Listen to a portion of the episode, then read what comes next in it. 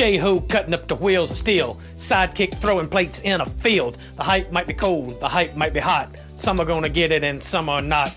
Rising like 99 Luft balloons, chilling and chatting about what they consume. Everyone knows who's the best. I O L T O S. Check, check, check. Check, check, check. Check, check, check, check, check. Oh, we're so close to having perfect levels. Like last week, I was a little low. You Well, were you were you were fine, but I know I'm fine. well, I've got you down at eighty six percent of your volume. How it was. Well, maybe you right. bump me to 87%. No, Give the people what they want. I don't even want to do this one. That's much I hate this song. I'm just gonna wake me up when September ends. Yeah, that shitty Green Day song.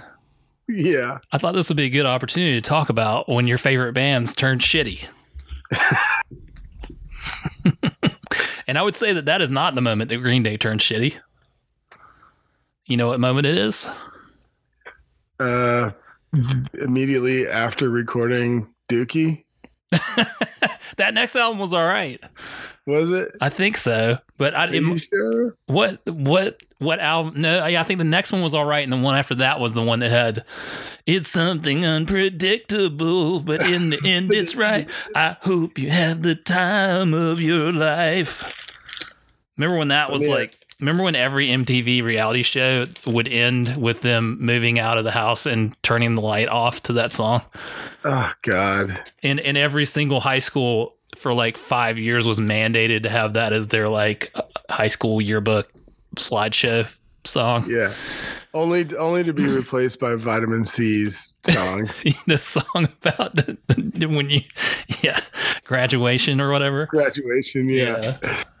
Uh, speaking of starting it off strong, I right before we started recording, I took a picture of uh, two framed posters that Clave had drawn us way back. I mean, we're talking what, probably 2010. Yeah. And Probably I earlier took than them- that.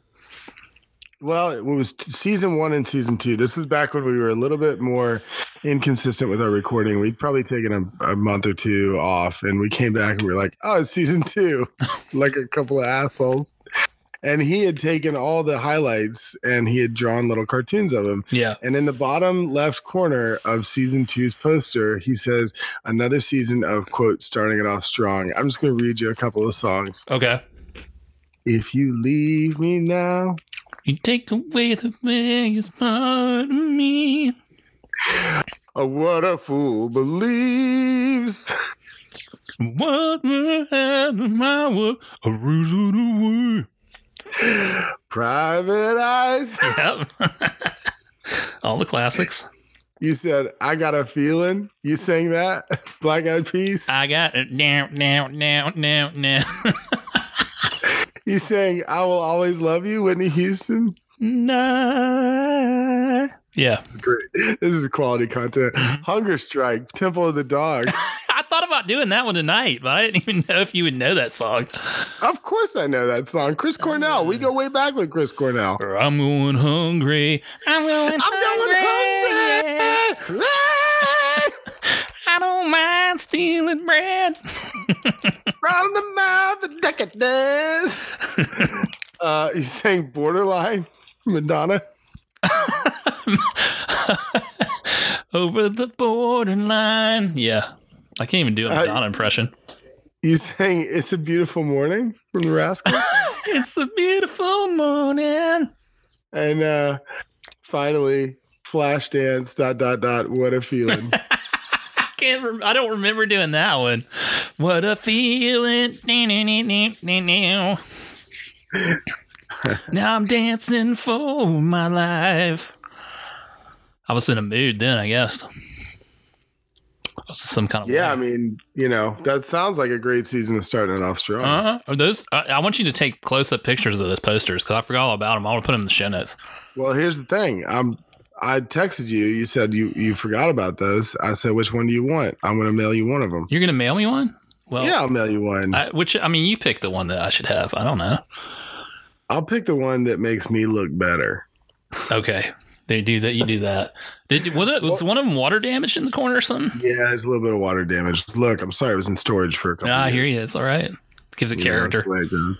Gives a character. I think Uh, both of them have a little bit of a dude. Drew Brees. Drew Brees. Like, I got I got something important to discuss. Where you at? Who that? Where you at? Who that? a cackling witch. A cackling witch. Dude, it's so ridiculous. Shout out to Clave. There's so many little nuggets. Shout out to Clave. Talented Check artist. out my beautiful girlfriend. Man, I forgot about all these great moments. There's a back wax kit. You remember the back the saltwater taffy back wax kit? Oh my god! Remember when I got Ah, my there's back so. There's a there's a individual illustration from Clave with me holding the back wax strip. I remember that. Well, I updated the Um, website today. you updated the website? Well, I don't get too excited. I just I just changed the theme from or I updated the theme from it being completely out of date to only being marginally out of date, but it should You work a little up bit. from 2008 to 2015. Yeah, it should work a little bit better. Yeah. That's hype, man. That's some hype. Yeah, it's some hype. I, I almost made it my hype. It's just like, you know, Yeah, where, like- did you just find those again, or are you, no, no, no. They've been hung up for a okay? while. They've been hanging out. for a while. I just, you know, I I just thought because we were, you know, I was waiting around for a couple minutes, and I was just uh, kind of like strolling around, looking at Your estate, your palatial estate. And you're like you're in the, the IOLTS wing. I'm in, your- of your yeah, I'm in the estate, you're like- yeah, I'm You're in just I'm like, in the "Ah, chamber. forgot about this side of the house. um, there's some you you listeners. You might have noticed a different intro. I'm getting I'm getting some a lot of feedback from you. You have your volume up real loud. You're not using your headphones, are you?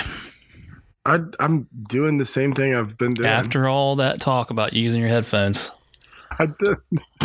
don't turn it down so much you can't hear me, but I can hear myself in the background. Okay. Is it better now? Let's see. Yeah, yeah, that's a little better. Right. Um, beloved listeners, you might have noticed a different uh, intro today. Did you put that one on there? Yeah, putting it putting it on there. The Uh, old uh, it's a it's a little ditty from from famous rapper C Breeze, also known as Mark, who was last week's number one fan. And uh, I am just shocked that someone wrote uh, you know wrote a rhyme for us. I am. I I think that you've chosen to include it because it institutionalizes my sidekick status. Yeah, I figured you're gonna be a little salty about that because it does refer to J Ho and Sidekick, but you know, it's all part of the bit. You know, it's all fun here. If, if the if the tables were turned, I'd I'd be a good sport about it. Oh, sure. Yeah, you're famous for I'm being. known for being a good sport. Yeah, I'm well known for being a good sport. Yeah, it's some hype. This is especially the part where he calls you the sidekick. That's my favorite part. Mark Mark is uh, you know, one of his hobbies is, is rapping and he uh as Sea Breeze. That's the character he inhabits when he's uh, you know, channeling the hip hop gods of old. And uh yeah, I had, I didn't even like reply to him yet because I wanted to like hype it up on the podcast. Yeah, yeah, yeah. I wanted to be him- like, you know, hanging leave him hanging about out. it. He's probably been like, "Oh man, they hated it," but nah, man, we loved it. Thank you. We don't deserve that, so I'll just say that we really don't. I mean, I do maybe a little bit, but you just dead airing me now. no, no, I, I, no, I think it's, I think it's great. Look, here's the thing. I mean, we've kind of opened the floodgates now. I mean, user submitted uh, bumpers is is a whole new, it's a whole new world. Well, Zell's doing that vaporwave, you know. So let's hear it. Zell, come on. I tell you this right now. To get a bumper from Zell, From Zell with you know his heady vaporwave stuff. He's apparently he's making music, making some music. sign me up. Uh, speaking of Zell, got some updates. Yep. Zell last week we reported he was in surgery. Apparently it went okay because he's he's able to email. So um, Yep. he he said, "Hey guys, I'm getting caught up on the episodes post surgery. This is a reference to 140. He's a couple behind here." He said, "In this episode, Groove asked about who would be making Grateful Dead bucket hats. Look up reddit.com slash r slash fashion reps. It's a cool place to find clothes and shoes.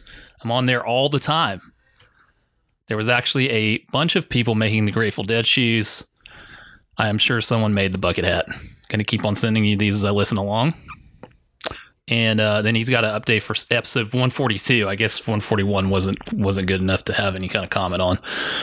142 said, "Hey guys, so listening to the podcast right now, I'm on episode 142. Groove. I think another reason they didn't want to take want you to take pictures of the Airbnb is so that uh, you didn't show that they weren't as secluded as otherwise stated. Just my two cents." So that's a callback to uh, episode 142 when Groove was talking about the Airbnb he was going to stay in that said you cannot take photographs of the property. I'm really, I can't wait for Zell to get to the episode where we just straight up, you shout him out, wish him well on his surgery, and then I drop a couple of songs on him, which he's probably, he's probably already aware of. You know what I mean? Like, right, but you know, it's a, it's the thought that counts. So yeah, glad sure. shout out to Reverend Zell. Glad you're doing all right. Hope you're on the mend. Um, yeah, some good good stuff there. Uh, oh, I guess we need to do our bill update for. We got a bill email uh t- text. Do we want to talk about that? Do we have any number one fan this week?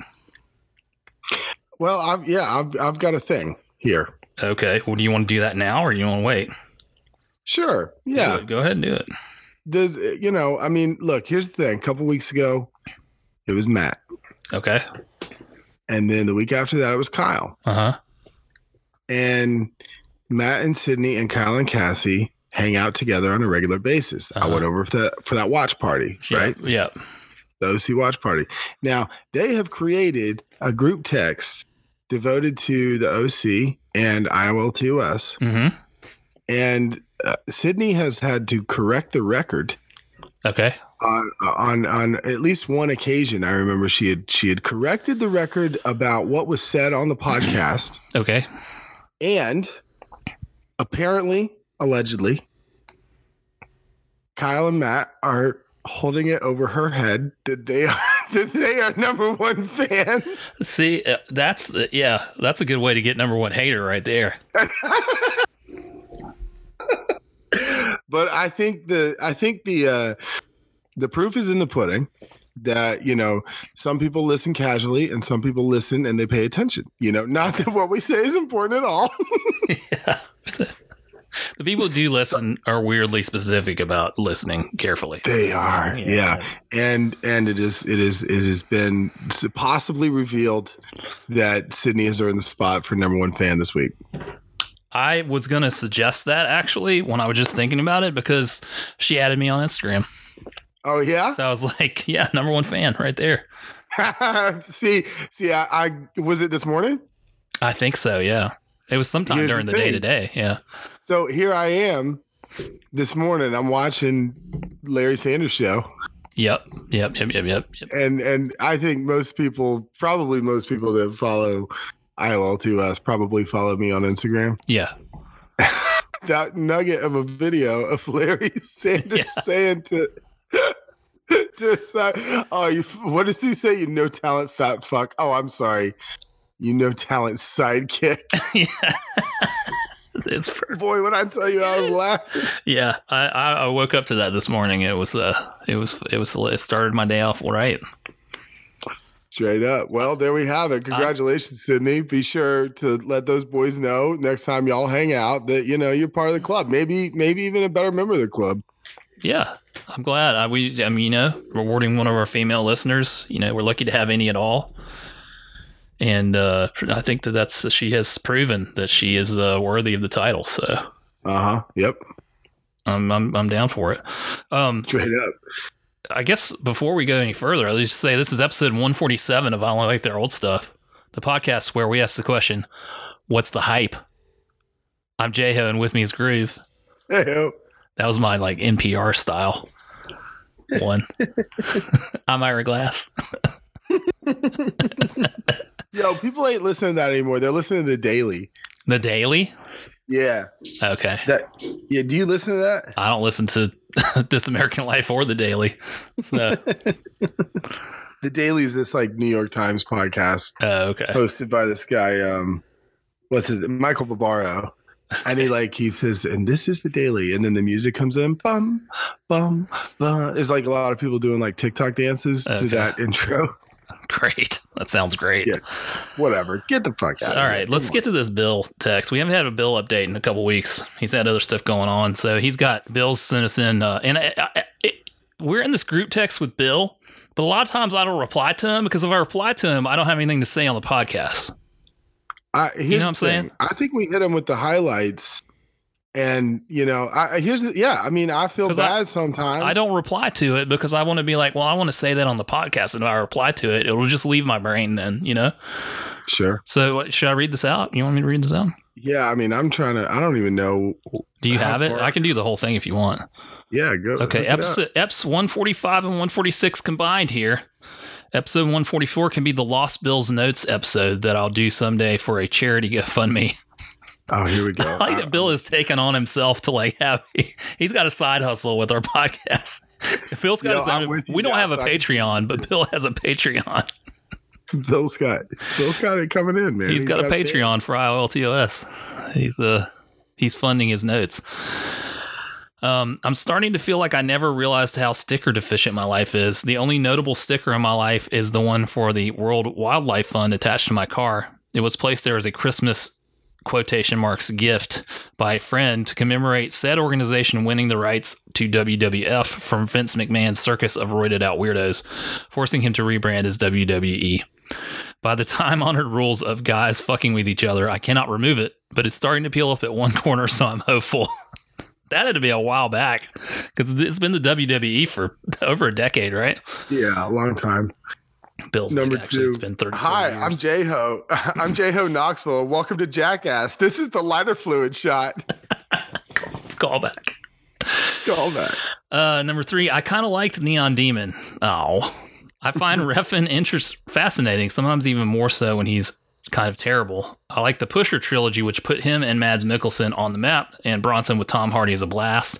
I would very much avoid the Amazon series he made last year. Too old to die young. Imagine a 14-hour Neon Demon. That's what that's what hell would be like for me. That's my own personal hell. I haven't finished it, but I am determined it will not defeat me if it takes me years. Yeah, no thanks on that. Uh, now he's into episode 146 because every new beginning comes from some other beginning's Yeah. end. Go ahead. So smooth. Uh, when you say Robin sucks, are you referring to Dick Grayson, Jason Todd, Tim Drake, Stephanie Brown, or Damian Wayne? Y'all got to be more specific. I'm assuming Jason Todd because back in the 80s, DC ended an issue with the Joker beating on the, that guy and asked readers to vote on whether he should live or die. And the reader said, kill that motherfucker. Jason Todd sucked. I'm going on the record to say all the Robins suck. I'm I'm I'm confident in saying every Robin sucks. Can I tell you this? I'm confident in saying that he wrote that without consulting Wikipedia. Oh, I, I believe that 100%. Yeah. Fuck Nightwing Uh, too. Go ahead. Uh, I've been I've been pescatarian for a couple years now, and I do generally feel better than I did before making the change. I thought about vegetarian, but life without sushi is not a life I can live. I make exceptions for international travel. I'm not going to fly a couple thousand miles and not eat what the locals eat. And man, when you only have meat about two weeks a year, it is amazing. Yeah, I, I'm, I feel him on that. I don't know when the next time I will travel internationally will be, but I definitely that's one of my favorite parts of traveling is, is Well- sampling the local cuisine. When you when you said I feel him on that, I Yeah. thought you were about to lean into like today's October first. It's your very first day as a pescatarian, and I thought you were saying I feel him on that, man. I'm Oh, I'm jonesing for some. When you know, when you don't have meat for 24 hours, it's yeah, no, it's not not like that. Um, number seven, Moonraker is fucking bonkers, and I agree. It's so nuts, I can't stay mad at it. My Bond Mount Rushmore from Russia with Love, On Her Majesty's Secret Service, Casino Royale, and The Spy Who Loved Me. That's fair four very good ones. That would not be my four. I think The Spy Who Loved Me would be on there for sure, though. Um, are you guys going to watch the non-canon Thunderball remake? You Only Live Twice. Which he he he wrote us later say he, he didn't mean you know it's uh never say never again actually. It does feature one of the best lines. Oh i'm sorry i got you all wet. Sean connery accent. Yeah yes but my martini's still dry. And then he finishes up to say that is the proper response to fleet foxes. Um, i wanted to say to bill that we are not watching the non-canon james bond films there i think there's two in particular that are someone else had the rights to make a James Bond. One of them is like a comedy, and one of them is uh, a remake of Thunderball. But yeah, I'm not. We're not watching those. So yeah, shout out to I Bill. Shout out to I Bill. it. It's good to get to have the update. It's nice to maybe have a couple weeks off because then it's the anticipation is like, oh man, you know, we, we got too used to it. We got too we, we we relied on it too much for content. Bill's updates, you know. I have I have one more uh, update. Sure. Um, on so shoulder surgery. Dan, Yep. local friend of mine, listens. Hasn't been texting too much about the show, right? Yep. So, as with any friend who at one point was listening, I don't bring it up because I don't want to put someone else in the position to say that they don't listen anymore. Yeah.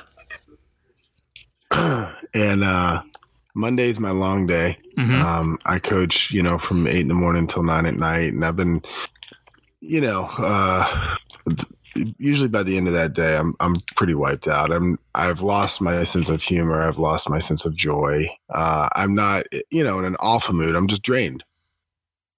And at eight fifty five, I get a text from Dan, and I don't usually like Dan will text me, but usually his text messages are are purpose driven. Like, hey, do you want to go play disc golf or you want to hang out sometime? Whatever. You know what I mean? There's not there's not a lot of bullshit. We usually save the the catching up for when we're together.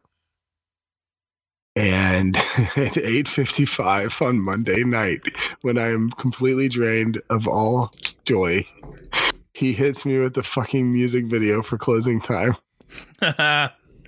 At closing time, he knew it was closing time. he, he had listened and he waited And he waited until closing time. That's Yes. that's uh that's pretty good trolling there. That's perfect. Did you play it? know? Fuck no, I didn't play it. Oh I walked out of that gym, locked the locked the door. How did people know when to leave? That's pretty good. Yeah, Jackie the other day was like, "Why do you guys always have the dumbest nicknames for people?" I was like, "How else am I supposed to know who Dan is? yeah, I can't. That's not going to remain in my brain at any point in time. Uh, But I know, I, I for sure as fuck know who shoulder surgery Dan is. hell yeah, Yeah. hell yeah. Um, oh fuck, I forgot. I forgot to hit you with that OC quote. I liked it better when you had no sense of humor. Yes. Out of context OC quote for the week. Good. Um, what's the hype? Well, um, uh, this is a little bit generic. It's a little bit hype and not hype. Okay. Uh,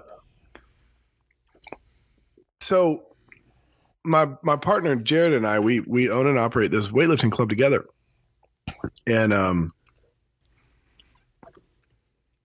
in the very beginning, he was working a lot at his other job, and I had um, I had a lot of responsibility. I was at the gym a, a, a disproportionately high amount of time relative to him, and then the nature of his work changed, allowed him more time, and so Mhm. he was able to coach more. and we have a pretty it's pretty even the hours between the two of us, but I've had to travel for other work very frequently over the past couple of years. And the amount of times that he's covered for me while I've been out of town is incredible, right? And he's Okay. never once, you know, like I've always been like, hey, I need coverage. You know, it's like at least every month I've been like, hey, I need coverage on these days. And he's uh, always, always said, yep, okay, got you covered, you know, and he's never complained about it.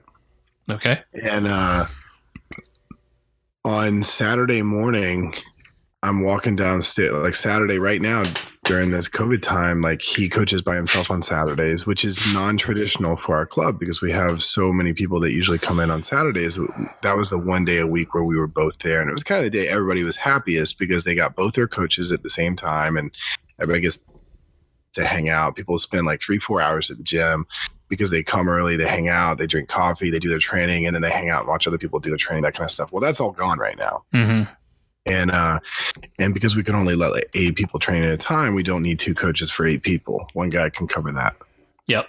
And so I've gotten very used to, even though I tell myself, don't get used to this, you know, it will go away. I've gotten very used to like Saturday morning, a little bit of a sleep in. I come downstairs and make a really big breakfast, get my, my coffee, my paper, you know, all that kind of stuff. And I'm walking downstairs and he calls me and he's like, man, I've been debating for the past hour to call you. He's like, I got a fever last night. I was, I think I'm just run down from all the work I've been doing lately, but my conscience can't handle going in just in case I've got COVID. And in that moment, I was like really stressed out because for me to like eat breakfast, feed the dogs, get the, ready for the day, and leave, you know, takes me, it would at, at the, my fastest it'd take me 45 minutes and i live half an hour from the gym you know Oh yeah. and this is like 30 minutes before the gym is supposed to open but at the same time of course i wasn't happy that he was under the weather but i was really excited to finally get to like do him the solid that he's been doing me for years mm-hmm. and and I was like, no worries, you know, like I'll drop everything and go. And I, you know, and I got to the gym. I coached for him on Saturday. He doesn't coach on Sundays. He doesn't coach on Mondays. And he went and got a test, and it was supposed to be like 24 to 48 hours, but he still hadn't heard back by by Monday afternoon. And so I went in for him on Tuesday, which means that like I worked a day that I don't usually work on Saturday, and then Sunday is a long day for me. Monday is the longest day for me, but then Tuesday became the same as Monday because I had to work for so long. And Wednesday is my day off, and I and he still hadn't heard back. Oh shit. And so like I was just really grateful to be able to have managed my schedule such that I was able to cover for him because I was still in that place of like this is really good. You know, like this I'm really happy that I got to like do this for it. not that it was not his, you know, I mean like it's nobody's fault, right? Like he, it's not I don't think it's particularly anybody's fault when they get sick, you know. Um and he was like he was really frustrated because he wasn't sick but he was he wasn't going to come in until he got his test you Yeah. know what i mean and it, it was it took like 72 hours like on wednesday late afternoon he texted me as i was coaching he's like hey i just got my test back can i come in he's like i'm fucking dying to get in Oh, there yeah, and no, coach." It's good he didn't have know? it. Yeah. but you know so it was neat to like get to do that because i because it's rare you know they get you know he you know it's just so rare that he doesn't show up you know for, Yeah. for work. Balance that And, um, emotional checkbook a little bit, and you know, put yeah a little bit. Like i uh, don't think that any sort of like partnership like that needs to be in, like favor based you know? No, but you you need to do your part, and yeah of course. Like i was just happy to get to come through for him for once. Yeah. and I was also happy to get to like I mean there's very like people are very pretty regimented in which days they come in Yeah. and so I got to see people on a day when I don't usually see them which meant that I Oh. get to see them doing certain exercises that I don't get to see them do which was neat you know Yeah. it's neat to get to be like okay well this person I usually watch clean and jerk you know I get to watch them snatching and you know get to offer some stuff that you know you know, I mean, he and I are of the same mind when it, it comes to how to do the movements. You know, it's not like he and I say different things, but we say the same thing differently. you Yeah. know? And uh, so that's my hype. That's What hype. That's good. Um, my hype is, uh, as we know, I've got this October of pescatarianism coming up, starting today. Today's October first. Um, so I made the best usage of my my uh, my last seven days of meat freedom. That's maybe the name of this episode, meat freedom. Meat freedom. Um, so I, I did some last week. We did some really good chicken. We did some stuff like that, and then this weekend I did like the magnum opus, like my best cook I've ever done, which was uh, I made a half rack of ribs, or no, a full rack of ribs of uh short ribs They look good. from scratch. Like I've never I've I've cooked pre-cooked ribs on the grill before. You just throw them on and heat them up, but obviously Yeah. that doesn't count. I've never done them from like you know, start to finish. Like, and you got to prep the and let me start off by saying these ribs were huge. I sent you the picture. Yep. It's like a little bit smaller than them ribs that they put on the Flintstone car at the beginning of the Flintstones. You know that in the intro of the Flintstones when they they put the ribs on the car and it tips the car over. These are just a little bit smaller than that, like dinosaur ribs. Um, so you, and you have to prep them. You have to cut the membrane off the ribs first, which is like pretty hard to do. It's like this little like thin layer of skin on them or whatever. hmm And then I uh, dry rub them with salt and pepper and uh, garlic salt, and uh, put a little bit of the uh, Bachan's Japanese sauce on there. You don't want to put too much sauce on it when you're doing the slow cook part of it because it just like kind of can burn up or whatever, you know. Yeah. So did just a little bit of let that and wrapped them in tinfoil, cooked them in the oven for four hours on 275. And then uh, during that time, I made my own barbecue sauce, or I guess embellished the the Bachan sauce. I took the Bachan sauce as a base, added some uh, Worcestershire and some uh, brown sugar, a bunch of brown sugar, and a bunch of garlic and stuff like that. And then I, I took that and put it on the stove and reduced it a little bit. And uh, then when the ribs were done, ribs of four hours, you take them out and you put them on the grill. And uh, you, you you coat them with the, the barbecue sauce and you put them on the grill and you, you flip them and you, you don't cook them long, just a couple minutes. And that like caramelizes the barbecue sauce. And uh, yeah, so I, I did the, f- the front side of it and I flipped them over. And one of the ribs just completely fell out of the meat. and I had this moment where I could see them, I could see them like losing their corporeal form, becoming like like ectoplasm in a way. and I time out, time out, time out. I forgot. I was on the phone with Kyle just like two days ago, and he would not stop talking about your word choice. what word choice? He's like, man, the way you guys talk about stuff. It's like Joey said, what was it? Jo- We talk about the OC and Seth said, "Oh, I'm just here for the comic relief and how his like his show's way of winking at the audience. It's just a good way of putting things, man. I really like the way he puts things." And you just said, "I can see the ribs losing their corporeal form." I love it. I love it. Yeah, I love it. just essentially disintegrating, which is what you want from the the whole purpose of the ribs is to make them. The term "fall off the bone" is not used lightly, you know.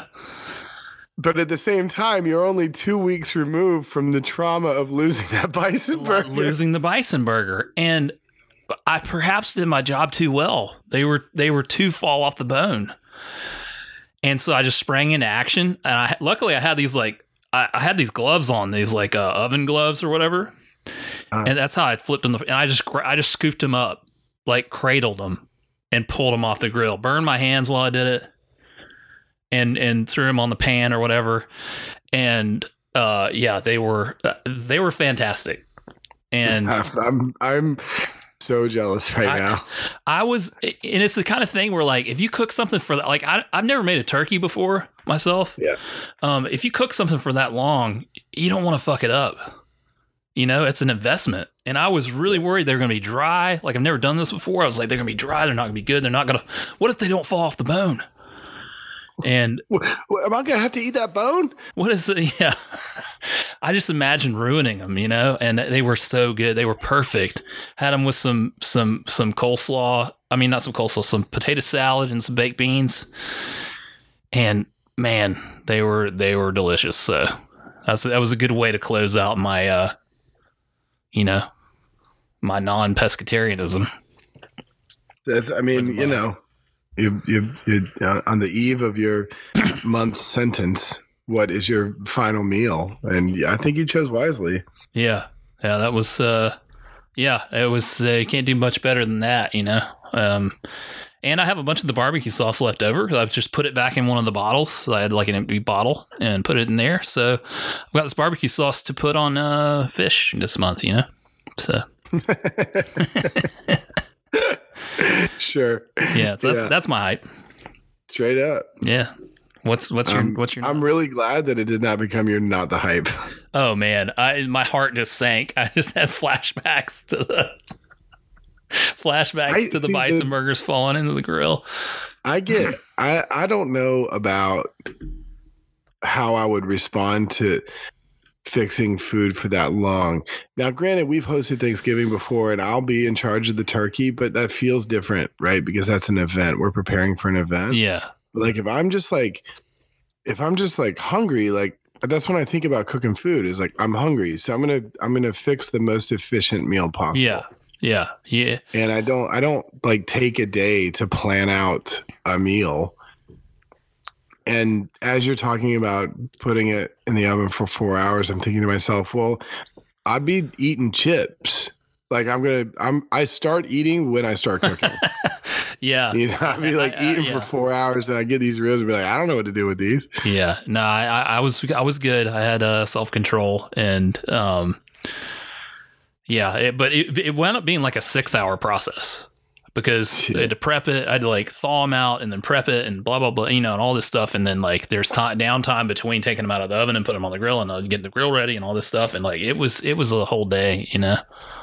But I felt Yeah. accomplished. I felt like I did something, even though I didn't really. I just made food for myself. I could have eaten ramen noodles or something, but Sure. whatever.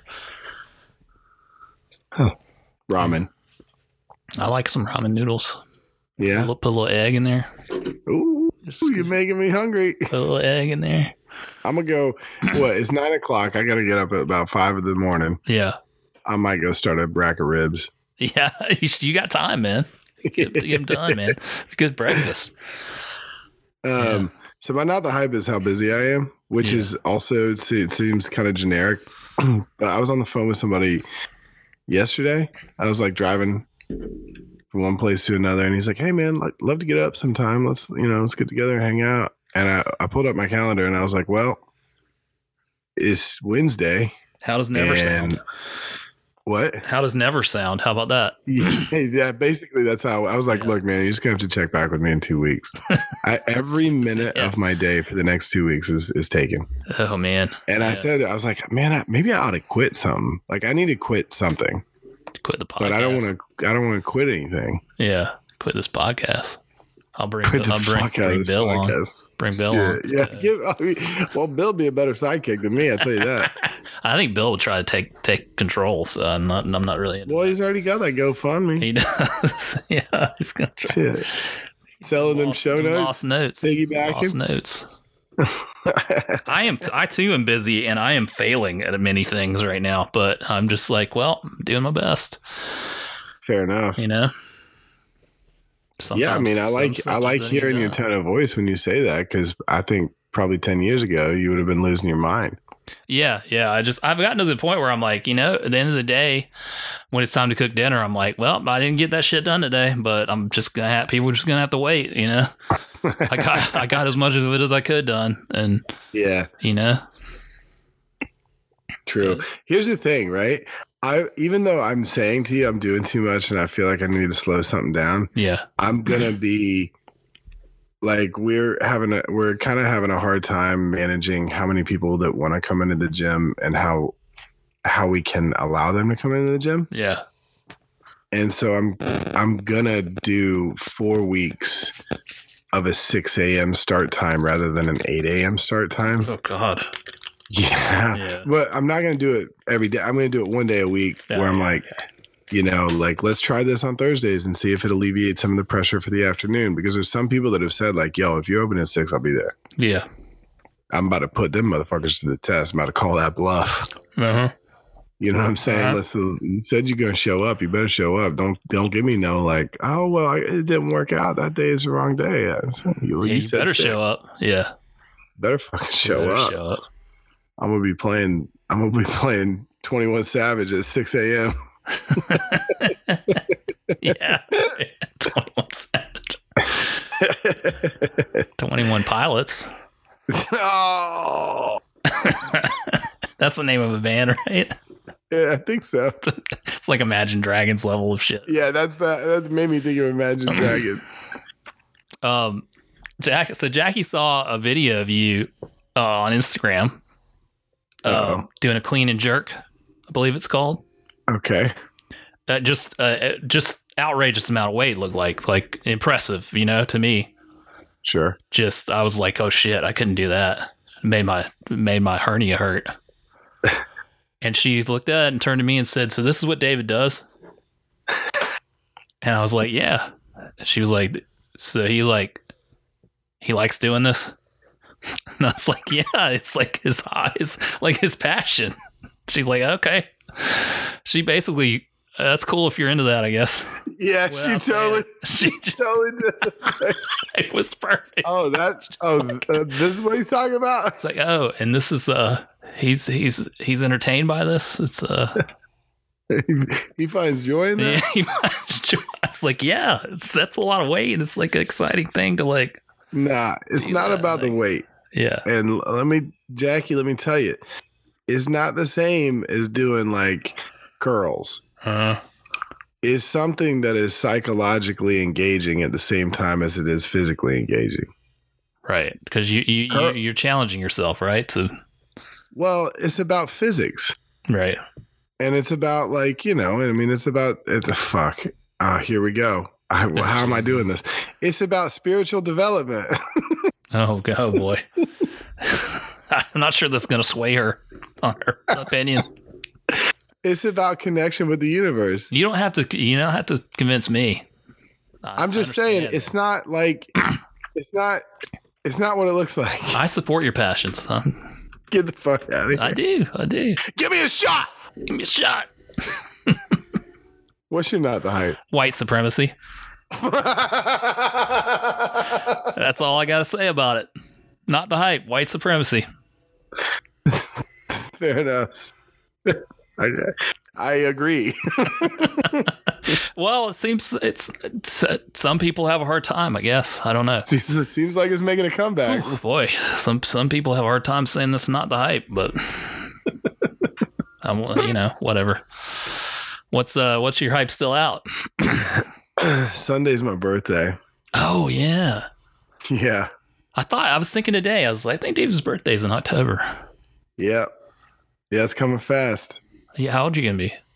I'm gonna be 37. Oh, that's that's a good year. Sure. I enjoyed Maybe. 37 because all of the, well, hold on. The whole year I was 35, I thought I was 36. Yeah. So then when I turned 36, it was like, oh wow, I like gained a year.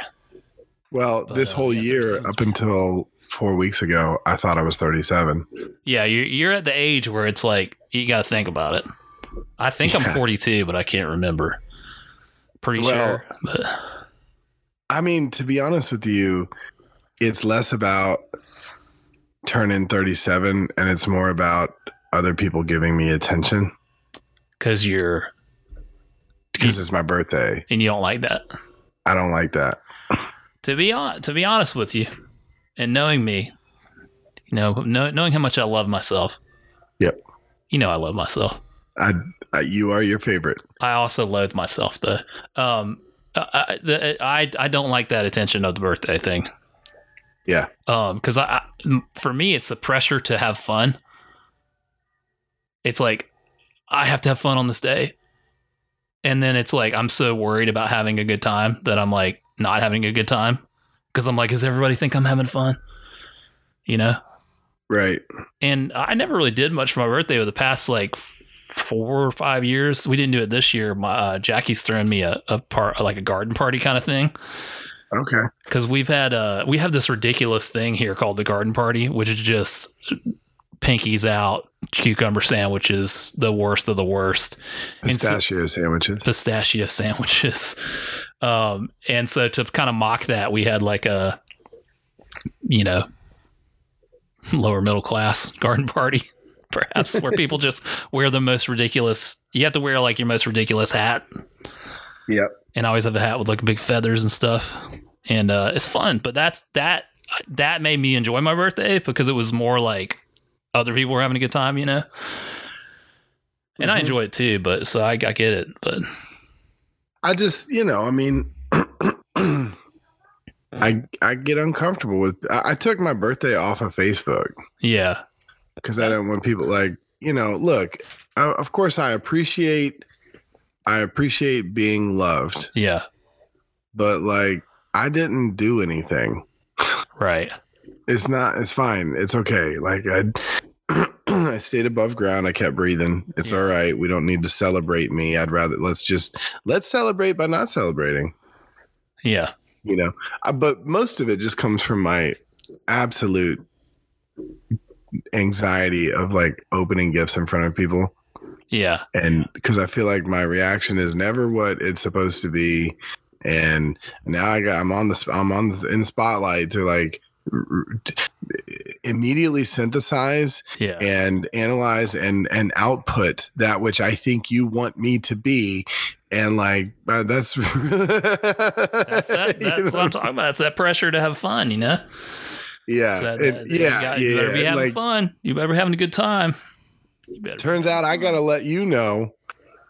Like I don't like I don't know. I live my I don't I don't fucking you know like I love Yeah. everyone in my life, Yeah. and I feel like most of my life is an expression of that. But when I'm supposed to express that, I get I get seized up. Yeah. That's what it is. I, finally found I get it. man. I get it.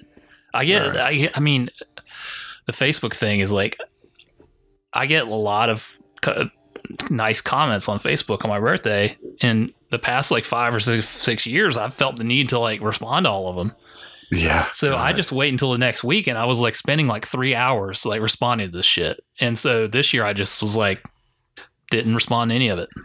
Just like thanks, I appreciate it. right.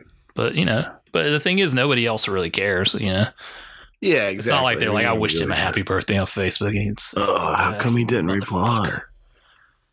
Yeah. Well, I hope you have a good birthday. Well, don't fucking wish me a happy birthday. was the first one.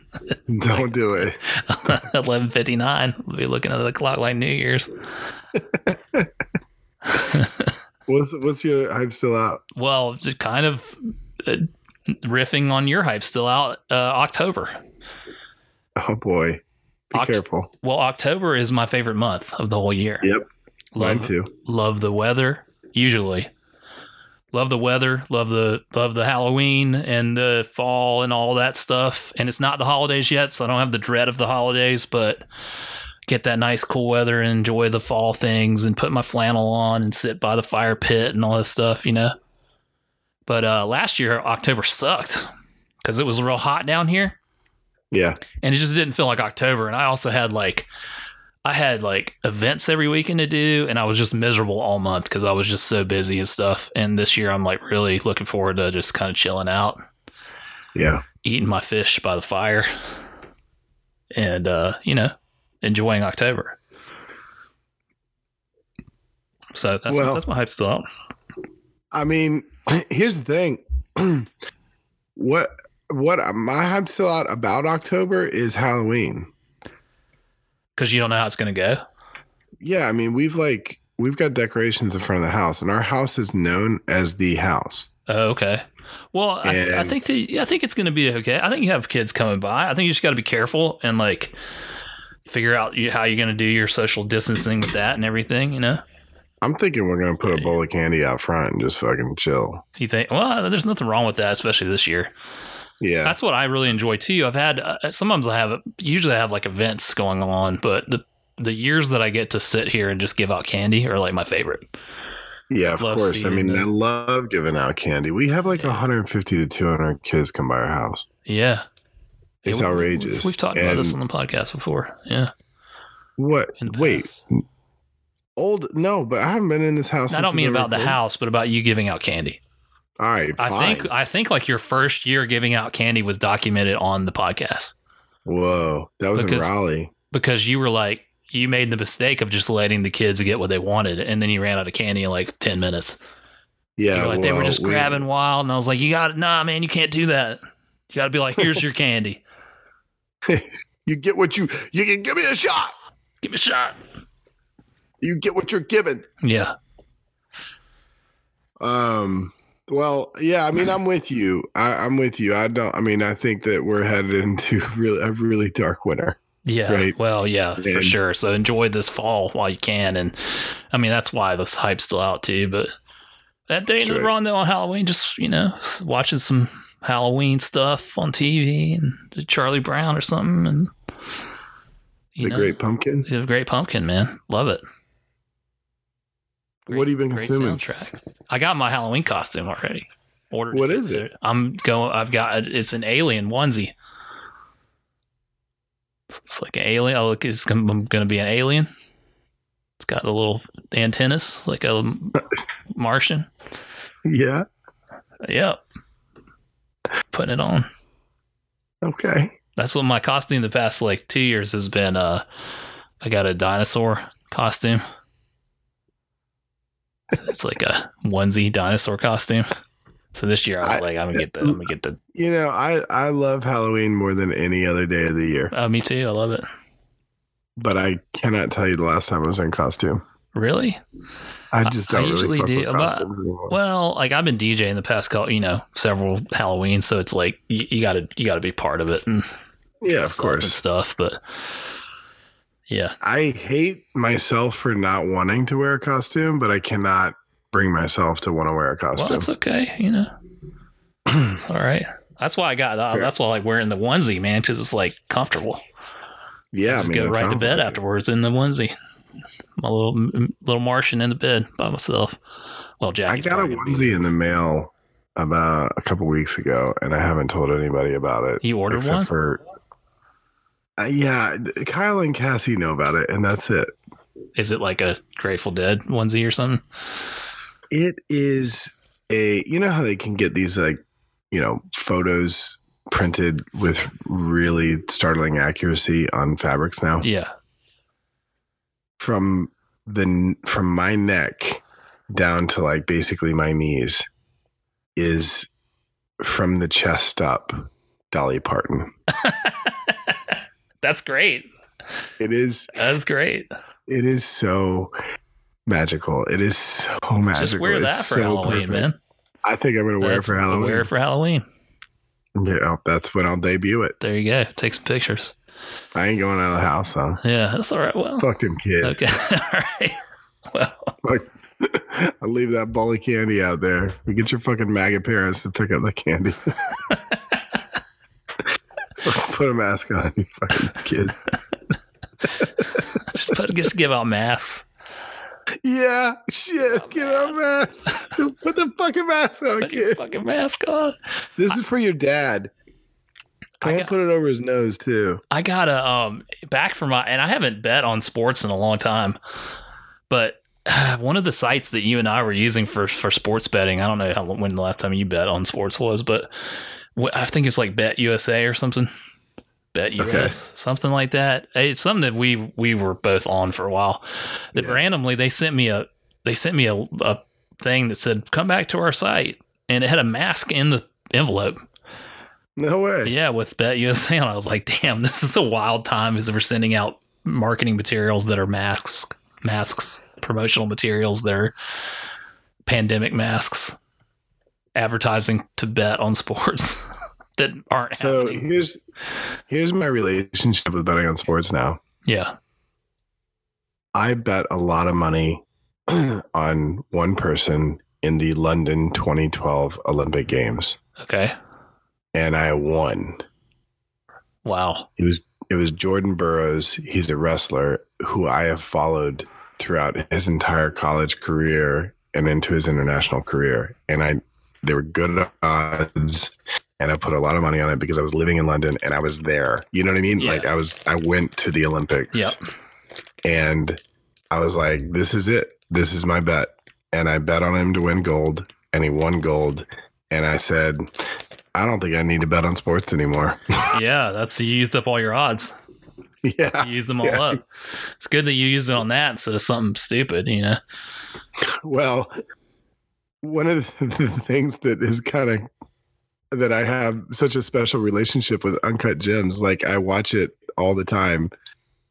Have you watched that movie? Yeah, we talked about it. Okay, we've talked about. Okay, well, I'm I'm at this point now where my life is such a haze, and I'm so deep into that movie that Yeah. like I'm watching like at least 20 minutes of it every two or three days. Yeah. I'm just like watching it in installments now, just like on a regular basis.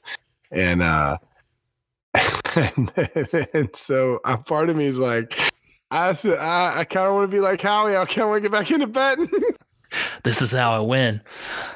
this is how I uh, disagree. Yeah. Oh, let's bet on this. Let's See- bet on this. I'm still into betting, you know, just Well, not on sports. I just, I, you know, I never did big dollars. This is like 10 $20 here and there, you know, sure. 40 Yeah. bucks is probably the most I ever bet on something. Yeah. But, you know, just because it's fun, like, especially if you're following a sport. Yeah, it you keeps know, you engaged. You I get bet on get in the- the game. Yeah, I bet on the NBA quite a bit back in the day. Just, you know, little, little small bets here and there. But Yeah, we used to bet on the NBA all the time. yeah, yeah, we did. Bet Howie, do you like it? well, Bet USA wants me to bring my $10 bets back. They're like, we're, Bring it we- to, hey, we'll, we'll match your we'll match your money up to fifty bucks. yeah, yeah. I think I probably Please. I probably spent seventy five dollars with them and probably broke even over my time. Yeah. you know. And they're like, Yeah. "Uh, "Come back, come back. We need you." Um, so I've been consuming a lot of things. Awesome. Uh, finished Watchmen, What'd you think? fantastic. Yep. I was ready to be disappointed Yep. because number one, and I said this on Facebook, but I, I I've never believed that anybody could do something with Watchmen that wasn't Alan Moore. You know, Right. that's an Alan Moore joint. You know, he he wrote that. That's his thing, and it means more than like the Zack Snyder movie was a decent adaptation, I guess, but he I don't think he really understood what it meant to Alan Moore. You know. As far Yeah. as like what he was trying to portray, and people get Watchmen wrong all the time. You know, they think Rorschach's the hero or something, and blah blah blah blah. Yeah. So I was like expecting it to be some shitty thing, or like not shitty, but like well done. But I'd just be like, okay, but that didn't feel like Watchmen. But man, it's about the best they could do with without having Alan Moore write it. I think. Um, it felt like a really interesting continuation of the story. I did not know where it was going to go for a long time, which was great. And I think that they uh, sort of um, did did right by honoring the original series, the original story a lot. You know, um, Jeff- I agree with Jeffrey, everything you've said. Yeah, Jeffrey Wright is fantastic in it. Um, what's her name? Regina King is that her name? The Yep. lead actress deserved the the Emmy for sure. She was she's just a, she's a great actress. She's underrated, um, and awesome. Just kicked ass as uh, Sister Night. Yep. And I thought it was a good twist. There's some things plot wise that I think don't work for me, but I don't really want to get into those because it kind of would spoil it for people that haven't watched it. But there's some things where some of the motivations of some of the character, particularly some of the characters from the original story, were a little bit off for me. But I think that, like I said, I mean, essentially it's uh it's fan fiction, you know, because Alan Moore wasn't involved in any way. But it's in it's high quality, very good. Um, and and just had some interesting things to say about uh, current issues in our society. You know, very relevant watching it now, having gone through this pandemic, and particularly because I held off on watching it. You know, um, Yeah. it definitely hit some hit home in a couple ways um, that it probably wouldn't have if I'd watched it before. So I uh I will direct you to an HBO sponsored Watchmen podcast. okay, It's only like three episodes, and um, who is it? Was it Lindelof? Damon Lindelof, yeah. He's the one that wrote it, right? I think so, which is surprising because Yeah. he was involved with Lost. So Well, he's always got great ideas and not a lot of follow through. But Well, he. He's it's him on the podcast. It's basically somebody interviewing him three different times. yeah, about why And, they made the uh, choices they didn't. So yeah, It, yeah, it's good. It's good. It's good. It's a good compendium. You know, if you're not too far removed from the show. I'm glad they're not doing another one. Part of me Yeah. wish, wishes they were, but I, I think that they told their story and they left it in a really nice place. And uh, Yeah, absolutely. That's I mean that's what he That's said. He's like, I'm done. I, I Yeah, did I did my best. I did the best thing I could do. yeah, let's not let's not make it Watchmen on ice. Um, yeah, so I finished that and then uh, started watching Doom Patrol on my own because I didn't really know if Jackie was going to want to watch that because it's you know it's kind of obscure comic property. It's on the HBO Go. Um, have you watched it? No. Okay, you familiar with Doom Patrol? Nope. DC comic. It's uh, not that well known, but it is definitely like it is in the genre of uh, weird anti-hero uh, comic adaptations, which are all the rage now, like The Boys and Watchmen, and you know, Umbrella Academy. Um, Okay. It's kind of in that same vein, kind of misfit characters and blah blah blah. And uh, so people recommended it to me, and it's a little slow start. I started watching it by myself, like I said, because like Jackie and I have to have some shows that we watch separately, because otherwise we just have to watch everything together all the time. And our schedules don't, you know, our schedules line up for most of the time, but like she falls asleep, and I got to watch something for a few hours before I go to bed. So I just started watching it. I think she might like it now that I've watched it some, so maybe she'll watch it on her own. She'll probably be mad that I watched it without her now because she always gets that way. But um, yeah, it's pretty good. It's got uh, it's got Brendan Fraser in it. It's the, the comeback of Brendan Fraser. Remember him? Remember Brendan Yeah. Fraser? Yeah, and I and I I've learned about his story. About what he's gone through the past Yeah. Yeah.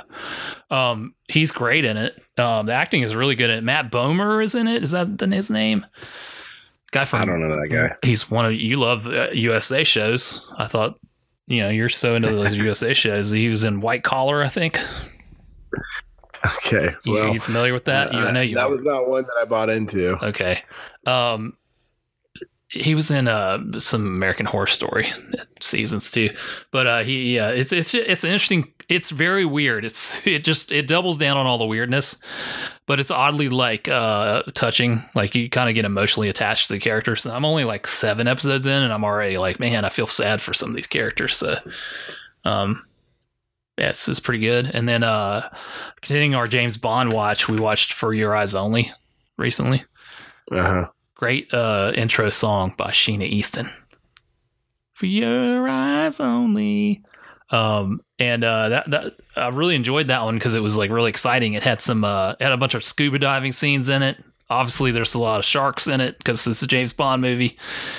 And then they had this like scene where they're like climbing. James Bond has to rock climb, which sounds ridiculous, but it uh, was actually super scary. And he like almost falls a bunch of times, and that was really good.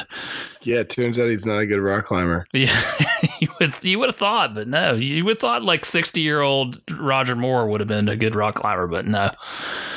Um, That was back when everybody sucked at rock climbing. yeah. Well, it, it- you know. they they definitely like you could tell it was like the like the, the some of the state of the art you know the anchors and stuff they were really showing them off like close-ups of the anchors going in and everything um so, so watch that and then uh i've been listening to uh this band that i every i i've gotten to, into them a lot the past couple years and i I've kind of fell off of them a while and I, I think they're one of those fall bands for me Okay.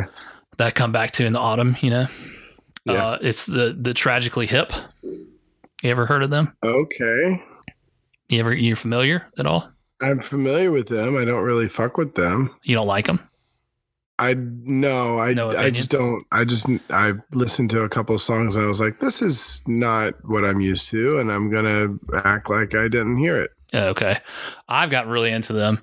Um, I think that it's definitely like you have to like. There's certain songs that are like entryways for, into them, and then once you kind of get past it, once you find the niche of the type of songs that they they do a lot of different material, and uh, I just really like their lyrics and stuff. They're they're considered like the a lot of people consider them the the Canadian REM. Okay. And you know, I'm not the biggest REM fan in the world, but I enjoyed REM. We, you and I went to see REM together before. You're the second biggest REM fan in the world. Yeah, to, next to you. No, I don't know. I'm just, yeah, you, you and I saw REM and Modest Mouse together. Damn. Yeah, remember that? You came to Wilmington. Yeah, I remember that. Yeah, uh, but they they they're they definitely are scratch that same itch as like REM. I'll I'll, I'll put some tracks on the uh the IOLTOS playlist that I think are really good. I the songs that they have that are really storytelling songs are like my favorite. And they tell these like they're very specific to like kind of Canadian life and stuff, so I don't really understand everything in it, but I just dig it. So Just just beavers and yeah, it's just like Moose. maple syrup and um to, it's, tragically uh the lead singer Oh, the lead singer died of cancer like 2 years ago Yeah, that was so. My buddy Charlie, who's a big music guy, Tragically Hip is like one of his favorite bands, and that was when I learned about the Tragically Hip because when that guy passed, he was like, "You gotta listen to this band, man. This is really, Yeah. you know, it's really hit me." And so that's when I tried, but I, but but I didn't have that frame of reference that you just said of like the Canadian REM. So Yeah. when I go back and try it again, I'll. Or like if I listen to the playlist, if you do put some songs Maybe on I- playlist, yeah. I'll send you a couple songs like specifically that I think are. I, I originally found them from the Trailer Park Boys Hell yeah. because the first Trailer Park Boys movie ends with a tragically hip song. Because the Trailer Park Boys obviously filmed in Canada, and they they feature like they featured Rush and a lot of like Canadian bands, and uh, they play a song Yeah. Bobcaygeon, which is my favorite song of theirs, and I was like, what the hell is that? Um, at the end of their movie, and it just like grabbed me. And then I found out about Gord Downie, who's the lead singer, and that he was sick and everything. And there's actually a really good uh, concert docu- documentary on Netflix. Uh, I think it's still on Netflix that documents his the final tour. They knew he was dying, and they did a final tour. And Wow. and he's like throughout it, he's like losing his memory and kind of like uh, slipping in and out of like being lucid, you know, but still just crushing it to these huge crowds, and it and it leads up to their finale, their last uh, their last concert ever, and it's like just super sad but triumphant too. I mean, the like the the Canadian the Prime Minister of Canada Trudeau like cried when he died, you know. It's Yeah. like a big deal. Um, so I don't know. I, I'm just I've I've been listening to them more. So not to ramble on. Straight up. Yeah. What's your what's your uh, what have you been consuming? Uh, two things. Um, the first one is this. Uh, I'm not necessarily recommending it. Okay.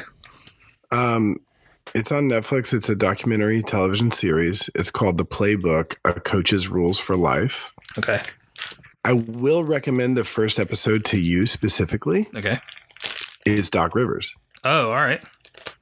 And so they profile these coaches, and the coaches are talking about their life story and talking about their lessons, Mhm. right? Like what what did they do? And um, so the first episode is Doc Rivers, and the second episode I've forgotten her name, but she's the head coach of the women's national soccer team. Okay. Yeah. Yeah. And uh, she used to be the head coach at UCLA, Mhm. which is like, you know, aside from UNC Chapel Hill, probably the best women's college soccer team in the Yeah. country. And I don't know. I did not, I chose not to look and see who else is featured. Yep. But it's like six episodes and I'm I'm picking through that. That was pretty enjoyable. It was cool, like whatever. Um, and as far as music is concerned, um, a lot of new stuff kind of came out last week, this past Friday which is like so interesting that we record on Thursdays because now is the time when music is really flourishing, right? It's Mhm. coming like the fall is like the best time for new music. And um on Friday, Action Bronson released a new album. now, I'm curious what your opinion of Action Bronson is. I've never gotten into him at all. Um, I have friends that are super into him. They're into his show or whatever. Fuck, that's delicious. or which whatever. one? The- yeah, the- okay. yeah. and I, I, I don't, I don't have a negative opinion of him. I just don't really have an opinion. You know. Yeah, okay. So I really enjoy him. Okay. He always puts me in a good mood. hmm And most of the time, he's rapping about food, sex, and drugs. Right. And it's not a lot of like, I don't know. I, I think it's like really buoyant. It's really light. It's often funny. It's very creative. I understand some people that don't like him don't like him because he's a little bit too niche Yeah. and other people don't like him because like they're like I'd rather just listen to Ghostface. You know what I mean? Like Yeah. because they they sound the same.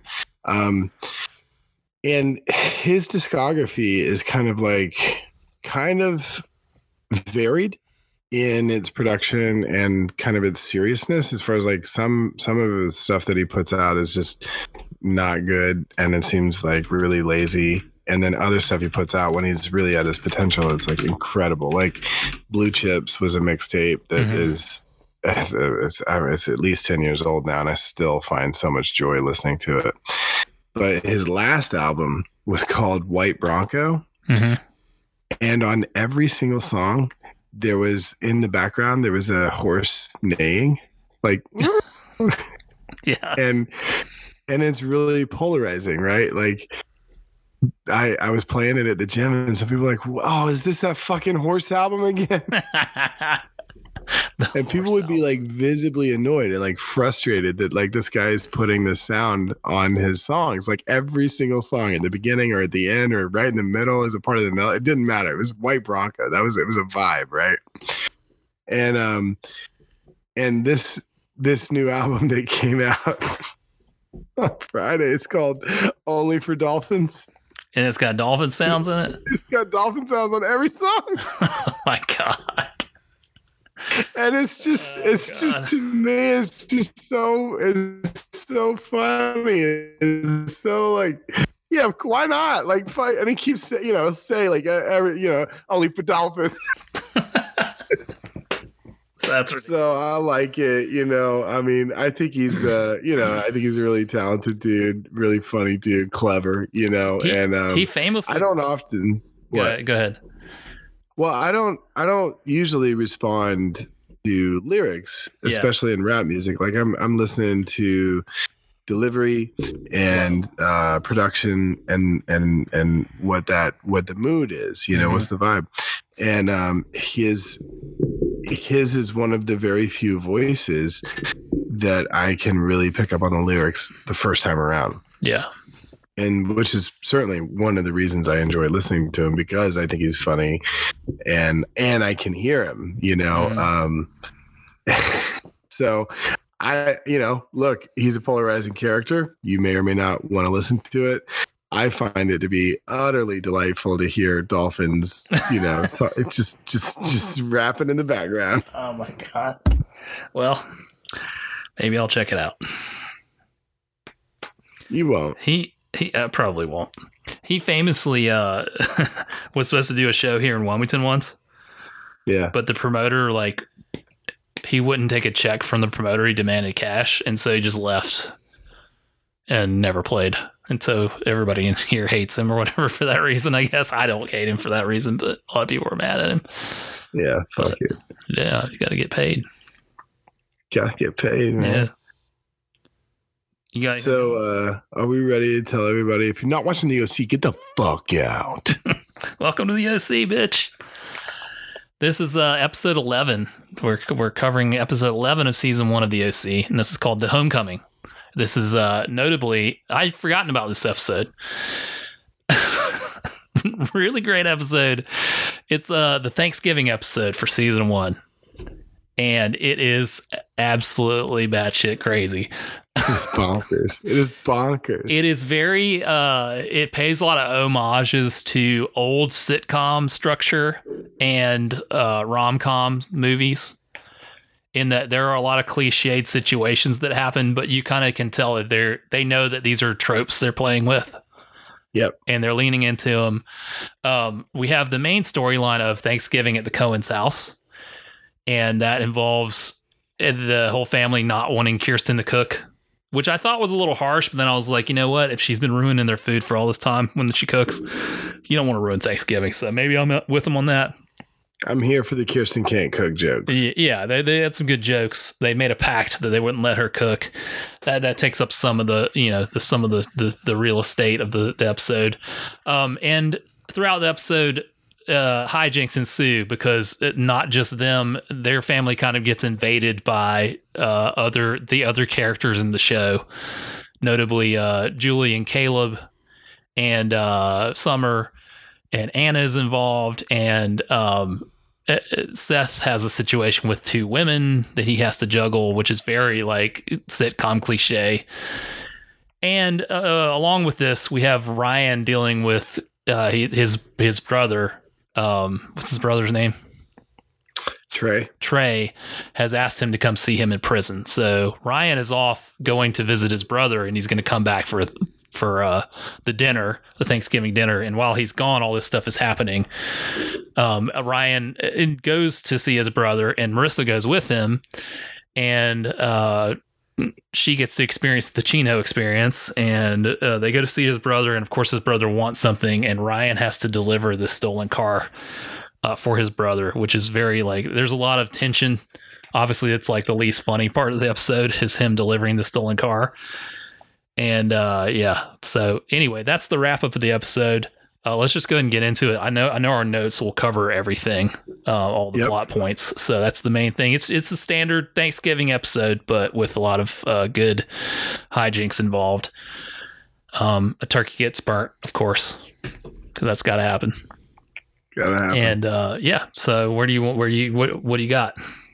I would, I would love to start with Kirsten's necklace. Jackie said that looks like a wishbone.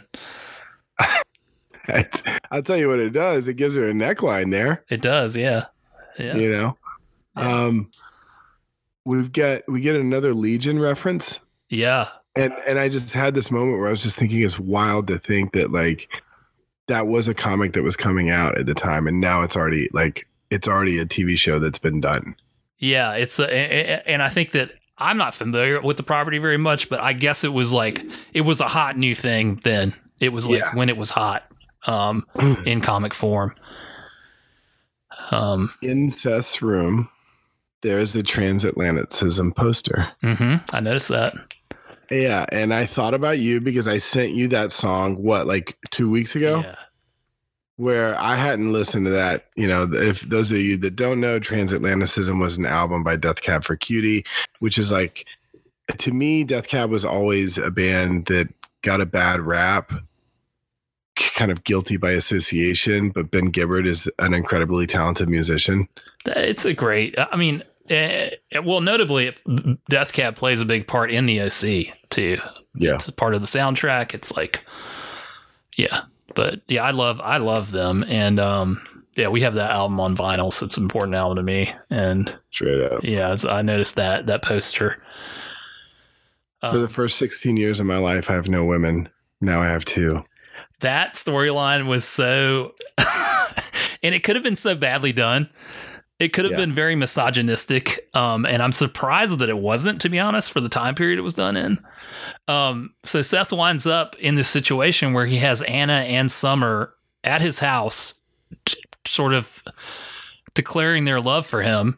And Well, it's timeout. Time. I mean, timeout. He's got Anna at his house, and he's deciding to give it a shot. right, and and uh, you know, it, yes, honestly, trying thinking to give it a shot with Anna. And she's And- being delightful Anna as usual, and being a part of the family, and stand, squaring off with Caleb over environmental issues. And Um, yeah, and his, you know, Sandy and Kirsten giving Seth the eyes of like, oh, we like her. This They- one's they got, like you know, her, she's yeah. good. um, And then Summer shows up. Right. But it isn't Seth's fault that Summer Summer shows up, and it's not Summer's fault that Summer shows up. Yeah. It's just a it's just serendipity. It's just a unfortunate situation where Julie and Caleb, obviously living next door, uh, their Thanksgiving is ruined because their caterer's truck wrecked or something. So Yeah. they kind of Truck forced the what? The truck broke down. Yeah, it broke down. So they kind of forced themselves on the Cohens for Thanksgiving. And Summer was supposed to come have Thanksgiving with Julie and, and Caleb and Marissa. So she just shows up Uh-huh. at the house. So we have the situation where Summer's in the pool house and Anna's in Seth's room and he's going back between the two. it's very like classic, you know, rom com, you know, hijinks, you know they they each want to make out with him and he's kind of like no no i don't know how to feel about this. And like you know he's trying to keep them from noticing each other i guess or you know finding each other. And uh yeah. That and, and then while this is happening all this crazy shit with with caleb and julie and oh we also have jimmy is there you know you know with and they're trying to set jimmy up with rachel. Yep. Rachel, who's uh, d- Sandy's coworker, and then Julie shows up, and obviously it's like this tension between Jimmy and Julie, and yeah, there's a lot going on. It, it just like my head was spinning the whole episode. I, I was, I was, It- there was so much going on, and and I've got notes here, and I'm just trying to like, um, I mean, I, the the the awkward silence between Rachel and Jimmy the very first time, you know that, that I, I just thought that Tate Donovan and whoever plays Rachel, like they played that initial moment or two very well. Yeah, because they did not expect to get set up with each other. They didn't know each. They didn't know the other was coming.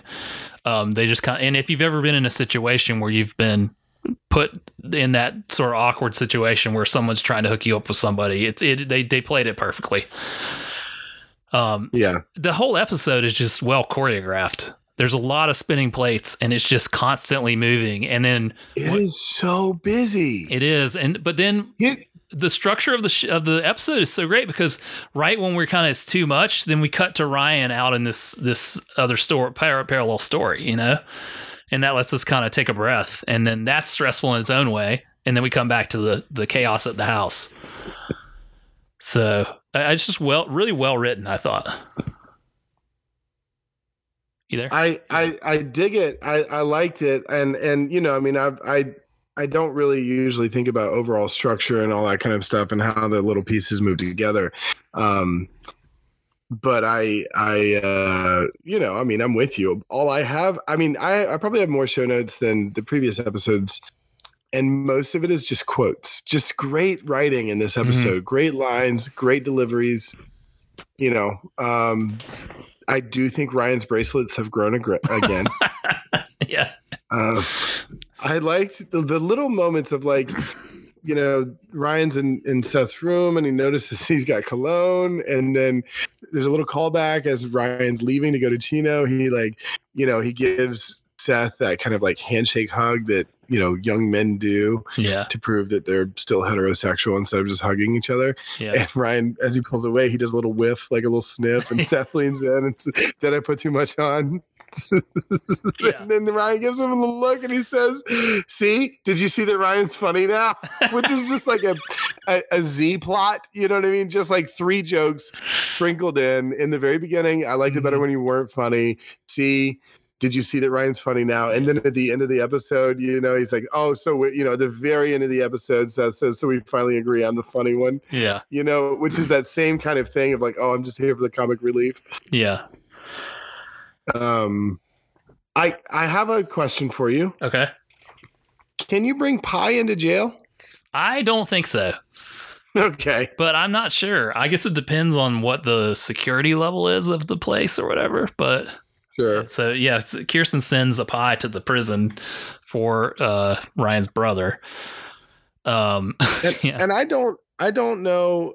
I mean, for me, I just wanted to spend all my time at the Cohen's house. yeah, And I was dreading the trip to Chino. I did not want to go to Chino. I knew that I I I remember the episode as it was happening. yeah, but uh, like you, I had forgotten the episode in general, Yeah. and I knew as soon as he got the call from Trey, I was like, "Oh no, he's gonna have to go do Trey a favor," and I know that it's gonna go bad, and I know that Marissa's gonna go. I remembered like Marissa went against Ryan's wishes, and I remembered that she was gonna have to bail him out, but I didn't remember how bad it was gonna get after she bailed him out, and whether or not it was gonna go haywire and all that kind of yeah. stuff. I, And I was just like, yeah, I was what? like, is Ryan going to go to jail again in this because he's got to drive this stolen car and deliver it? And so I was like, shit, like what's and uh, notably he makes he tells Marissa drive home, you know, drive the the Range Rover home. You're not staying here. She defies him and stays, and she's the reason he gets saved because the guys are going to beat him up, and she drives up, and he gets away and, and gets in the car. So he learns the lesson. In he, he Ryan's constantly having to learn that he's got to rely on people in this new world he lives in. You know, "Yeah, he's got to trust people, and he didn't trust. You know, he was he was trying to do the right thing too, but he didn't trust Marissa.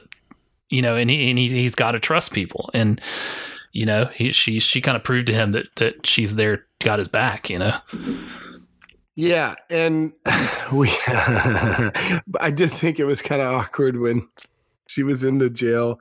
I don't know, it's not clear if it's jail or prison, but like whatever. And she's like, "Oh, you guys talk. I'll just be over here." Parenthetical staring at you. yeah, it is a little. Well, it, it would be an awkward situation if you, you know, she obviously sees like, oh, this is uncomfortable.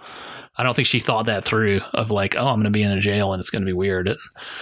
Um, did you notice when they were driving away from Chino, they had uh, kind of the mirror image of Marissa in the car with the reflection of Chino going by. Ooh, ooh, I Did see you, film studies major. Did you notice that? It's a it reflects. It's the similar shot as the uh, scene of Ryan in the car in the opening, uh, the the intro to the show. I didn't clock that, but maybe because every time Marissa's on the screen, I just go cross-eyed. I thought it was a nice moment because it was it was definitely like a it framed exactly the same, you know. Um, um, your parents don't believe in the genocide of the American Indian? yeah, that was that was Sandy to uh to Anna. That's Sandy to Anna, and then he he mouths because she says anathema, and he mouths anathema to Yeah. Seth. Yeah, Um, another question: yeah. If you if you were to claim that you were obsessed with the Cowboys, Yes. don't you suppose you'd be watching a Cowboys game from the snap? Um. Yeah. Rachel rolls think in mid game and sits down with Jimmy and and they have that little kind of like secondary meet cute where they're rooting for the opposite teams from each other. Well, he's like, "Oh, you oh Dolphins fan? Oh yeah, Cowboys fan? Obsessed." well, maybe she's just exaggerating, you know, just to like what try to defending show here. to impress. to impress. I mean, I you, you know, people do that. They say, "Oh yeah, I love it," do whatever, and they're like, kind. They just know, you know, their family was a Cowboys fan or whatever, and it's a little more I- casual than. I don't. Probably my favorite moment, or like my biggest surprise moment Mhm. of delight, because I really love this character, was seeing Teresa. Yeah, I I had forgotten all about Teresa. Hundred percent forgot about Teresa. Uh, Teresa, obviously Ryan's old flame from Chino, and she's she's great. I, I like her character, you know. And spoiler alert, we're going to see more of her later uh, in the series. So, I was the girl next door. So am I. so am I yeah, I'm surprised that actress. I don't know who she is, but I'm surprised she didn't go on to do some other things because I thought she was like really good in the show. She is really good. She yeah, might I have think, done other stuff. I think she don't did. know. I just think it never really panned out. Yeah. Um. Um, the, I mean, the whole. I mean, part of this episode is about girlfriends and ex girlfriends. Yeah. hmm Um, and and and to me, Seth juggling two girls was kind of like. I mean, that was it. You're passing me up for beans. it was the most cliched part of this episode, but it was great. It was played for comic effect, and like I said, I, I mean, the the music of of of it was uh, pitch perfect. yeah, yeah, totally. Um, and and like I said, that that whole storyline could have been really done poorly, where it was like really misogynistic or uh, sexist or whatever, you know. And I think that they they played it pretty pretty well and. You know, super awkward. I, I I had a lot of anxiety watching this episode because uh, you know, there's so many th- so many sp- spinning plates. I love. I what think that you? my favorite moment was when the, everybody's in the kitchen. Just everything's come to a head, and everybody's yelling at each other in the kitchen, and uh, then we just start seeing smoke come in the kitchen, and then it's clear that the, the turkey has burned. Yeah, It's like such a sitcom thing that oh no, the turkey is burned. Like when I was a kid, I thought watching sitcoms as a kid, I thought I would experience a lot more dinners being ruined because the food got burned. You know, oh, I burned Yeah. this. I burned the souffle. My boss is coming over in ten minutes. Uh, what do you? Uh, what is your opinion on on what is kind of supposed to be funny in this episode, but we know is probably not funny in the long run of Kirsten's descent into a drunken madness over the course of the episode. Yeah, she she goes from drinking a whole bottle of wine to uh, hey everybody who wants margs. as as as Seth is yelling at her over over the fucking blender, and Yeah. then he finally said, "Marissa's in Chino," and he, oh wow, that actually happens in real life. Yeah, it's another moment where they wink at the camera. This is great. It's like we're we are in a in a you know we are in a soap opera. Um, I read that there wasn't much trivia on this episode, but they did say in the goofs that when Marissa and Jimmy Cooper show up at the Cohens, Kirsten calls Jimmy Tate, which is Tate Donovan's his No. real, name. So I did, I did not catch that, but I, I thought about going back and watching it. and I just didn't. But um, yeah, Yeah, I mean, I, I don't need to. Um, I I I- I have a, another question for you. sure. continuity wise, Seth, we can assume from these first 11 episodes, I think, and, and I'm asking your opinion here, can we assume that before Anna kissed Seth, he had not kissed a girl? Um, no, because doesn't he kiss Summer before he kisses Anna? Well, she, okay, excuse me. Before Summer kisses Seth on the yacht in episode 10, had he kissed a girl? Yes, because he kisses Summer in like episode three or something, right? Okay, before that. Well, uh, probably not. I guess. And he claims to be 16. Yes. So he's kissed Summer once in episode three. Summer kissed him once on the yacht, and Anna kissed him at the carnival. Mm-hmm. And then Those are his three foundational texts of kissing. yeah, and then Anna and Summer kiss him in this episode. They are not just kissing, they are full on making out. Right. What's your point, though? I mean, Anna, and, Anna and Summer I'm know how to thinking he's kiss. pretty freaking comfortable for having had two or three kisses his entire life. And now he's going back and forth from one room to another, rolling around, I think. making out Yeah. like a like a Don Juan. yeah. Well, that's what this is. The situation has brought that out of him. It's really, I feel really bad for Anna in this episode because Summer wasn't really invited to this thing. And Summer, you know, uh, likes Seth in a different way, I think, than Anna does at this point. I think Summer doesn't understand why she likes him or whatever, but Anna really genuinely likes him. And she just kind of gets shit on, you know? Um, You're right. she leaves. You're right. You know, she doesn't have to leave, but she leaves, and I understand why she leaves because she's mad and whatever. And it really sucks though because it's just unfortunate. It's kind of not Seth's fault any of this.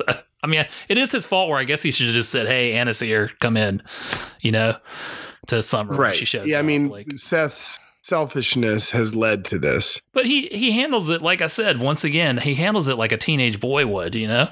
Of course. Like, well, of course. I don't know what to do. Like, the girl I like is here, and the girl that I I want to like is here, you know, or like I'm trying to like is Well, here. the- The yeah, the girl I like is here, and the girl that I've been infatuated with my entire life just showed up. yeah. hmm And she showed up, and she's like, "What? She, she she's investigating whether or not she likes me Yeah. via kissing me."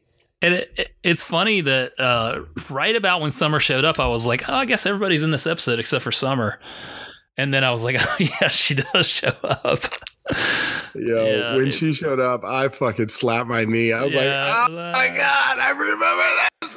Oh, he's gonna be juggling. It is just, the whole episode is just chaos. Um, and then uh, finally, Ryan comes back and everybody's eating Chinese food because they've, you know, the. the You wait, whoa, whoa, whoa, whoa, whoa, whoa, whoa, whoa! what?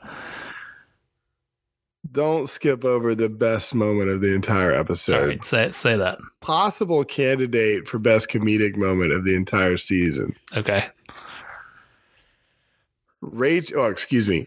Summer comes out of the pool house bathroom, speaking to what she believes is Seth, and it's Sandy. And Peter Gallagher stands there, fucking deadpan, as Rachel Bilson proves that she has the chops to act in a comedic fashion. What? She, oh, I, I mean, you are hot. I mean, for dad. I mean, you're distinguished, and he just the the direction of that moment, everything about it was slaughterhouse. Yeah. Yeah. Sandy is uncomfortable and uh, bashful and like, uh, what is going on? And then and then they come into the house when the turkey's burning, and it Summer, Anna, Seth in unison, and then Kirsten says, "I always knew you were late bloomer." yeah. It's a, that scene where the turkey's burning is so great. There's a lot going on there. Um, I will say that like so so Ryan comes back and and he he hasn't witnessed any of this chaos, you know. Um, Right. it- it- he's back and like th- Julie's about to light into Marissa for lying to her about going, you know, where she went. And Caleb has a nice guy moment where he's like, Julie, it's Thanksgiving. Like, Yeah, you know, and like we kind of like Caleb for a second there. Um, and Caleb's having a great time because he's just crashed this. He's getting gotten to watch football and and he's crashed this Thanksgiving. He was, fucking Caleb doesn't give a fuck. Nah, he just He doesn't give a Nah. there's a great there's some great the, there's some great lines between uh, obviously Julie and and uh, Jimmy trade barbs at one point and there's a great little scene there. It's right before the turkey burns where they're they're sniping at each other and then Jimmy kind of drags Rachel into it and she's like what and he's like oh sorry got got caught up in the heat of the moment. Yeah, yeah. And the four of them sitting on the couch watching that game. and Julie's sitting in between them. yeah. Julie's sitting with Caleb on either side, and then they're on either side. Yeah. It's just like the it, you can see that they're all their thighs are touching. Yeah.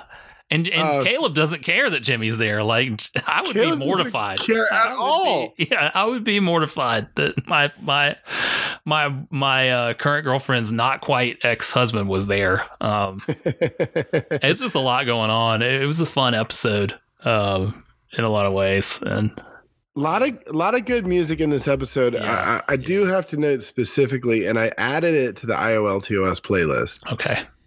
Alexi Murdoch, Orange Sky. Yeah, that's a great song. Uh, Also on that first collection, I think. Um, it's one, Yeah, one of the notable tracks of the season. Yeah, totally notable. It's so Yeah, good, yeah, and really good. and it, you know, I mean, it really hit me. I mean, that song. I mean, music is magic. Music has the power to touch us, you know. But this is when Ryan is coming back from Chino, and Marissa says, you know, like. I guess I never realized when you left, you left people behind, and you're Mhm. thinking about like Ryan had this whole life, and and the lyrics. You know, I had a dream. I I was sitting with my brother under an Mhm. orange sky, and then I had a dream I was sitting with my sister under an orange sky, and it- there's this like new family unit being created. And even though like he's kind of like with Marissa, like when they come back, the final thing that they do is they go up to Seth's room, and Seth is, you know, he's kind of licking his wounds, but it's almost as if like Marissa's kind of like sisterly friendship with Seth hmm and then Ryan's got a brother that does kind of like love him in Seth and and and he says, you know, Seth says, "So what'd your brother say?" And Ryan said goodbye, Yeah. and then he just said, "It's good to be home." And that music cue in the back, it was just like That's when I, I, yeah, I had that thought too because, in particular, when it says uh, my brother and my sister, they're sitting. It shows they're clearly referring to the the relationship between the three of them.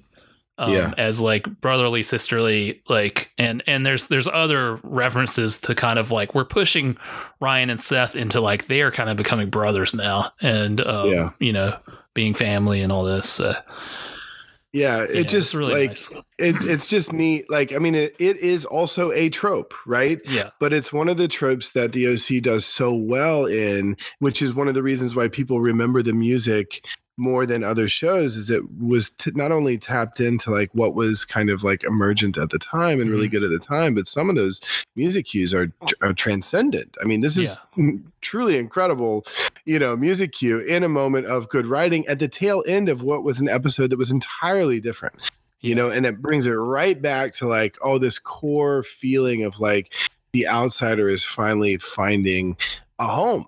Yeah. Us effective It was one of the first uh, network TV shows that I can remember. It's one of the first network TV shows that I mm, remember having a curated soundtrack where, you know, we had, you know, obviously The Sopranos predates this and blah, blah, blah. The cable shows were doing this already where they, they were really careful about the songs they picked. Um, but kind of before the OC, I felt like it was just like, oh, whatever we have, we're going to put in this episode or whatever, you know? And I may be wrong in that, but it's it's one of the first times I noticed it. You know, that that there's so many songs that are chosen for particular moments for a specific reason. You know, and I think that that's down to Josh Schwartz, the the the main you know the guy who created the show. I think he was very into the soundtrack. You know, yeah it's it's stuff that he liked, and I think it pays off a lot. You're you're right about that. That's it for me Yeah, I, I just want to say, like, I think that finally, like, I understand. There was a lot of blowback, and even now, when you bring up the people are like, "Oh, that stupid teen soap opera." And the thing is, is like the OC treads on these soap opera tropes, but they know that they're doing it, and they do it this way that has so much heart, and you care about the characters. They're not just throwaway, shallow characters like from, uh, you know, whatever the MTV shows and stuff. You know, they're they have a lot of heart and there's they're well written characters and you care about them you know even the villains you care about them in some way you know yep it's like I don't know. I I just enjoy spending time with all the characters, and I'm still enjoying it. So I'm I'm I'm glad we've been doing this. You know, it's been fun. It's yeah, a fun I think show. that it's a fun um, show. I think just because something is rife with cliche, like it's is how you play with it. They spin it some. They put it on its head. They they they they you know they're self aware of it, but not in an obnoxious way. You know, um, Right. and I don't know. I just I think that this is one of the this is one of the best episodes of the show. You know, This well, well, I'll tell you this, and I'm, I don't think I'm spoiling anything. When I turned on the television and went to HBO Max and pulled up the next episode, the still image was of Seth in that brown argyle sweater. yeah, And the first thing I said was, Holy shit, is it Chris Chrismukkah? yeah. So you may say that this is, you know, the best, and it's it's one of the best I, thus I, I far. didn't say it was the best, but I think it is it is up there. Um, in the I best am of the whole. very excited Yeah. to watch the Chrismukkah episode next week. Well, Seth says that Thanksgiving's his favorite holiday, so I don't know. Yeah, well, nah, he's really I a little continuity error there, maybe, but Yeah, well, uh, we shall see. yeah, we'll see. Yeah, I guess that's all we got for this week. But uh, yeah, there's your exhaustive, uh, you know, film student breakdown of the OC episode 11. And uh, we will uh, be back next week. Like I said, updated the website, still shitty, but you can go to it. IOLTOS.com, or you can find us on Spotify. Uh, perhaps you might find us on Apple. Who knows? It's a nice surprise. Um, or you can add our RSS feed if you have any idea what RSS is, or if you know how to Google things, you could do that. Um, I, I I resent that. okay, well there you go. You you you and you and Seabreeze, you know RSS feed brothers. Uh, yeah, I guess we out.